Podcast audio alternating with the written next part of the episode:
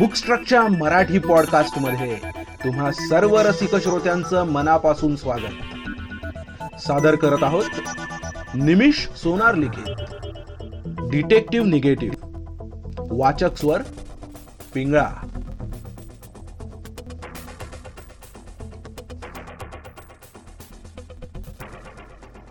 प्रकरण पहिले.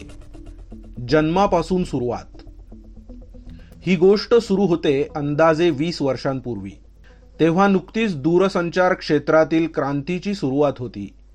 Mumbai local ट्रेन्समध्ये displays नव्हते आणि पुढील स्टेशन कोणते येणार हे लोकलमध्ये आयते सांगण्यासाठी कोणताही मंजूळ आवाज मदत करत नव्हता. टी व्ही चित्रपट क्षेत्रात विविध बदलांचे वारे वाहत होते. जागतिकीकरणामुळे भारतामध्ये अभूतपूर्व बदल होऊ लागले होते. सगळीकडे सायबर कॅफे पावसाळ्यातील कावळ्याच्या छत्रीप्रमाणे वाढले होते. पाश्चात्य जीवनशैली कधी नव्हे एवढी सर्वसामान्य भारतीयांच्या समोर येऊ लागली होती. वेगानं त्याचा अंगीकार आणि अंधानुकरण होऊ लागलं होतं. अजूनही लँडलाईन फोनचं महत्त्व कमी झालं नव्हतं. सगळीकडे एक रुपयात बोलण्यासाठी लाल रंगाचे कॉईन बॉक्स फोन होते. सिंगल स्क्रीन आणि मल्टिप्लेक्स. या दोनही चित्रपटगृहांची चलती होती. सायन्स आणि टेक्नॉलॉजीने कधी नव्हे एवढी प्रगती सुरू केली होती. ती प्रगती एक्सप्रेस अशी सुसाट धावायला लागली होती की तिला कोणत्या स्टेशनवर थांबायचं हेच कदाचित समजत नव्हतं. म्हणूनच ती अविरत धावत होती. तिने विविध स्टेशनवर निसर्गाने लावलेले सावधगिरीचे लाल झेंडे पण आपल्या धावण्याच्या धुंदीत दुर्लक्षित करून टाकले. मार्गात अनेक स्टेशनवर न थांबल्यानं तिने कुणा कुणाला नाराज केलं आणि कुणाला नाही याची तर गणतीच नव्हती. आणि तिला याची फिकीर पण नव्हती. जोडीला कृत्रिम बुद्धिमत्ता एक्सप्रेस पण सायन्स टेक्नॉलॉजीच्या प्रगती एक्सप्रेसला समांतर धावू लागली आणि तिला मागे देखील टाकू लागली होती. ती ही आधीच्या एक्सप्रेसची जुळी बहीणच. तिचीही वृत्ती तीच. काही ठिकाणी दोघीही एक्सप्रेसचे ट्रॅक एकमेकात मिसळू लागले होते. ही सगळी नव्या सहस्त्रकातील आधुनिक विज्ञानाची झेप पाहिली तर असं वाटायला लागलं होतं की जणू काही भविष्यात शास्त्रज्ञ आणि तंत्रज्ञ मंडळी नवनवीन तंत्रज्ञानाच्या सहाय्यानं आपल्या पृथ्वीमध्येच बदल करून तिला रोबोटिक पृथ्वी बनवतील की काय? जी विविध उपकरणांच्या बटनांच्या इशाऱ्यांवर फिरेल? किंवा फिरायचं थांबेलही कदाचित? की मग आकाशातील आपली जागा बदलेल? कोण जाणे? तर अशाच या वेगवान बदलांच्या काळात राघव सहस्त्रबुद्धे हे डोंबिवलीतील पीडीएफ नावाच्या बँकेत कॅशियर होते. त्यांचं मूळ गाव सज्जन गाव. गावाच्या नावाप्रमाणेच त्या गावातील सर्वच जण सज्जन नसले तरी बहुतेक जण सज्जन होते. शिक्षणानंतर विविध परीक्षा देऊन राघव यांना बँकेत नोकरी मिळाली. आणि आता ते कॅशियर होते. त्यांचं लग्न धमकपूरच्या राधाबाई हिच्याशी झालं. राघव यांचे आई वडील गावी शेती सांभाळत आणि त्यांचा लहान भाऊ माधव तिथेच त्यांच्या जवळ राहत होता. दोघांची लग्न झालेली बहीण सुमन ही मध्य प्रदेशात राहत होती. राघव राधा यांना सुनील अनिल ही दोन मुलं. सुनील अनिलपेक्षा मोठा. डॉक्टर संपन्न सूत्रे यांच्या संपूर्ण हॉस्पिटलमध्ये जेव्हा सुनीलचा जन्म झाला तेव्हा त्यांचे डोळे डॉक्टरांना वेगळेच भासले. ते डोळे घारे तपकिरी किंवा काळे नसून प्रिझम म्हणजे त्रिकोणी लोलकामधून प्रकाश पाठवल्यानंतर जसे वेगवेगळे रंग दिसतील तसे काहीसे दिसत होते. या मुलाला रंगांधळेपणा अथवा रातांधळेपणा होईल किंवा याची दृष्टी अधू असेल असे त्यांना वाटले. तशी पुसटची शंका त्यांनी सुनीलच्या आई वडिलांना बोलून दाखवली. पण नंतर काही दिवसांनी नियमित चेकअपसाठी जात असताना राघव राधा यांनी सुनीलला नीट दिसत असल्याचं डॉक्टरांना सांगितलं. कारण बाळ विविध दिशेनं जाणाऱ्या हलणाऱ्या वस्तूंना व्यवस्थित प्रतिसाद देत त्या दिशेनं डोळे वळवत होतं. त्यामुळे आता चिंता मिटली होती. मात्र वेगवेगळ्या दिशेनं पाहिल्यास विविध रंगात आळीपाळीनं चमकणारे त्याचे ते दोन डोळे हे डॉक्टरांसाठी मात्र कोडच होतं. पण या डोळ्यांच्या रंगाव्यतिरिक्त इतर कोणताही शारीरिक प्रॉब्लेम त्या बाळात नव्हता. आणि अर्थातच वेगळा रंग हा सुद्धा काही प्रॉब्लेम नव्हता.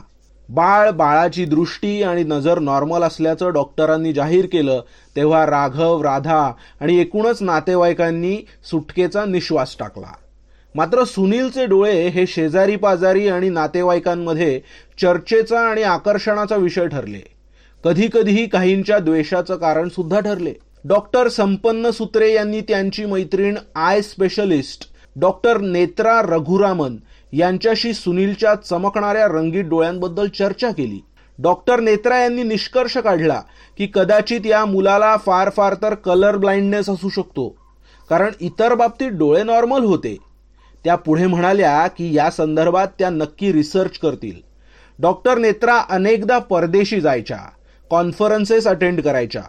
अनेकदा तर संपन्न सूत्रे यांना नेत्रा यांचे बद्दल संशय येऊ लागला होता. कारण देशात परदेशात विविध कॉन्फरन्ससाठी जाताना नेत्रा यांचा स्वतःचा छुपा अजेंडा असायचा. त्या काही अज्ञात लोकांना भेटत असल्याचं त्यांच्या निदर्शनास आलं होतं. पण ते उघडपणे नेत्रा यांना काही बोलले नाहीत. कारण कदाचित त्या गोष्टी नेत्रा यांच्या खाजगी गोष्टी असतील. व्यवसायाशी संबंधित नसतीलही.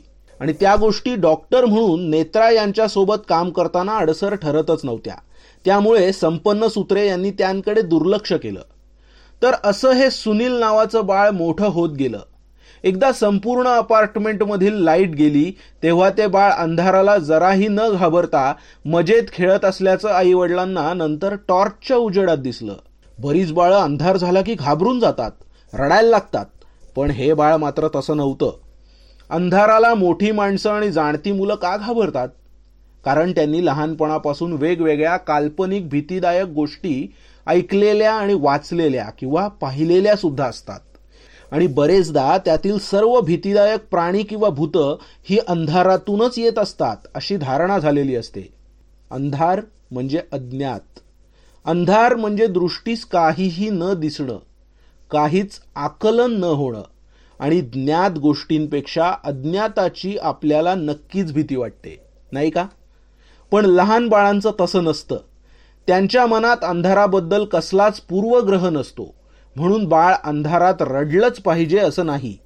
पण अचानक अंधार झाल्यानं आसपास असणारी जवळची माणसं विशेषत मम्मी आणि पप्पा हे समोर दिसणं बंद झालं या कारणास्तव बाळ रडू शकतं. पण हे सुनील बाळ पक्क होतं. अंधारात रडायचंच नाही. अर्थात भूक लागली असेल किंवा काही बिनसलं असेल तर सुनील बाळ अंधार असो वा उजेड असो भयंकर मोठमोठ्यानं रडून घर डोक्यावर घ्यायचं. मग अनिल दोन चार खेळणी आणून त्याच्यासमोर धरायचा. त्यापैकी गुदगुल्या केल्यावर म्याव म्याव असं करणारी खेळण्यातली मांजर पाहिली की सुनील खुदकन हसायचा. अनिलला आपल्या लहान भावाच्या चमकदार रंगीत डोळ्यांचं आश्चर्य वाटत असे. त्याचप्रमाणे आपला लहान भाऊ अंधारात घाबरत नाही हे कौतुक तो त्याच्या सगळ्या मित्रांना सांगत सुटे. हळूहळू हे सुनील बाळ मोठं होत गेलं. रांगायला लागलं. पप्पा ऑफिसमधून घरी आल्या आल्या ते पप्पांना पायाजवळ धरून उभं राहायचं आणि कडेवर घ्यायला गोड विनंती करायचं. ही विनंती बघून पप्पा पटकन बाळाला कडेवर घ्यायचे आणि त्याचे भरपूर मुके घ्यायचे. मग लगेच अनिल सुद्धा हातातली खेळणी टाकून त्यांच्याकडे यायचा. मग तेही त्याला छातीशी कवटाळायचे. मग राधा स्वयंपाक बनवायची आणि सर्व कुटुंब आनंदानं जेवण करून झोपून जायचं. राघवसाठी एक बरं होतं की ते राहत होते डोंबिवलीत आणि बँक सुद्धा डोंबिवलीतच होती. फक्त ईस्ट आणि वेस्ट एवढाच फरक होता. त्यामुळे रोजच्या ऑफिसच्या कामासाठी लोकल प्रवास नव्हता. ही गोष्ट खूपच दिलासादायक होती. एकदा राघव यांना दिवसभर ऑफिसमध्ये खूपच वर्कलोड आला. तशात त्यांच्याकडून काही चुका झाल्या आणि काही कारणास्तव एक दोन सहकार्यांसोबत त्यांचा वादविवाद सुद्धा झाला. त्यावरून बँक मॅनेजर राघव यांना खूप बोलला. पण राघव यांनी दोन चार शब्द त्यांना सुनावले आणि त्या दिवशी कामात त्यांचं मन जास्त लागलंच नाही. संध्याकाळी थोड्या नाराज आणि बिघडलेल्या परिस्थितीतच ते घरी आले. त्यांनी घराची बेल वाजवली. टिंग टॉंग. दरवाजा उघडताच सुनीलचं लक्ष पप्पांकडे गेलं आणि हातातील खेळणं खाली टाकून त्यानं रांगत पप्पांकडे जाण्याचा प्रयत्न केला आणि अचानक रडू लागला. आधी तो अगदी चांगला खेळत होता. त्याचं खाऊन आणि दूध पिऊन झालं होतं. अगदी हसत खेळत मजेत बाळ बसलं होतं. काहीच प्रॉब्लेम नव्हता. नेहमीप्रमाणे सुनीलला कडेवर घेण्यासाठी पप्पांनी हात पुढे केले. पण आज वेगळंच घडलं. सुनील अचानक मोठ्याने रडत त्यांच्या विरुद्ध दिशेने रांगत किचनमध्ये आईकडे जाऊ लागला. आणि आईच्या पायाला धरून उभा राहून रडत त्याने आईला कडेवर घेण्याची विनंती केली. आईच्या कडेवरून ते गोड बाळ घाबरत घाबरत पप्पांकडे बघत होतं. तर आईला घट्ट पकडून घेत होतं. राघव म्हणाले आजचा दिवस चांगला गेला नाही. ऑफिसमध्ये वाद झालेत. आता घरी आलो तर हा सुनील असा रडतोय. काय झालंय त्याला? काय दुखतंय का? राधानं उत्तर दिलं. अहो काहीच नाही झालं त्याला. चांगला ठणठणीत गोपाळ आहे तो. चला विसरा ऑफिसमधलं सगळं. जेवून घ्या बरं. बरं. अनिल कुठे दिसत नाही आज? तो खाली गेलाय रखमा आणि इतर मुलांसोबत खेळायला. रखमा त्यांची गावाकडून आलेली घरकाम करणारी मावशी. रखमा आहे तर मग टेन्शन नाही काही. चल वाढ आता गरम गरम मस्त. भूक लागली आहे बरं अनिलनी काय खाल्लं की नाही? हो हो जेवला तो. गरम खिचडी कढी आवळ्याचं लोणचं पापड असा फक्कड बेत होता. सुनील बाळ थोड्या वेळानं शांत होऊन कडेवरून खाली उतरून दोघांजवळ बसलं आणि पापड खाऊ लागलं. आणि मग पप्पांच्या मांडीवर जाऊन बसलं. असेच दिवस जात होते. सुनील अनिल दोघे हळूहळू मोठे होत होते.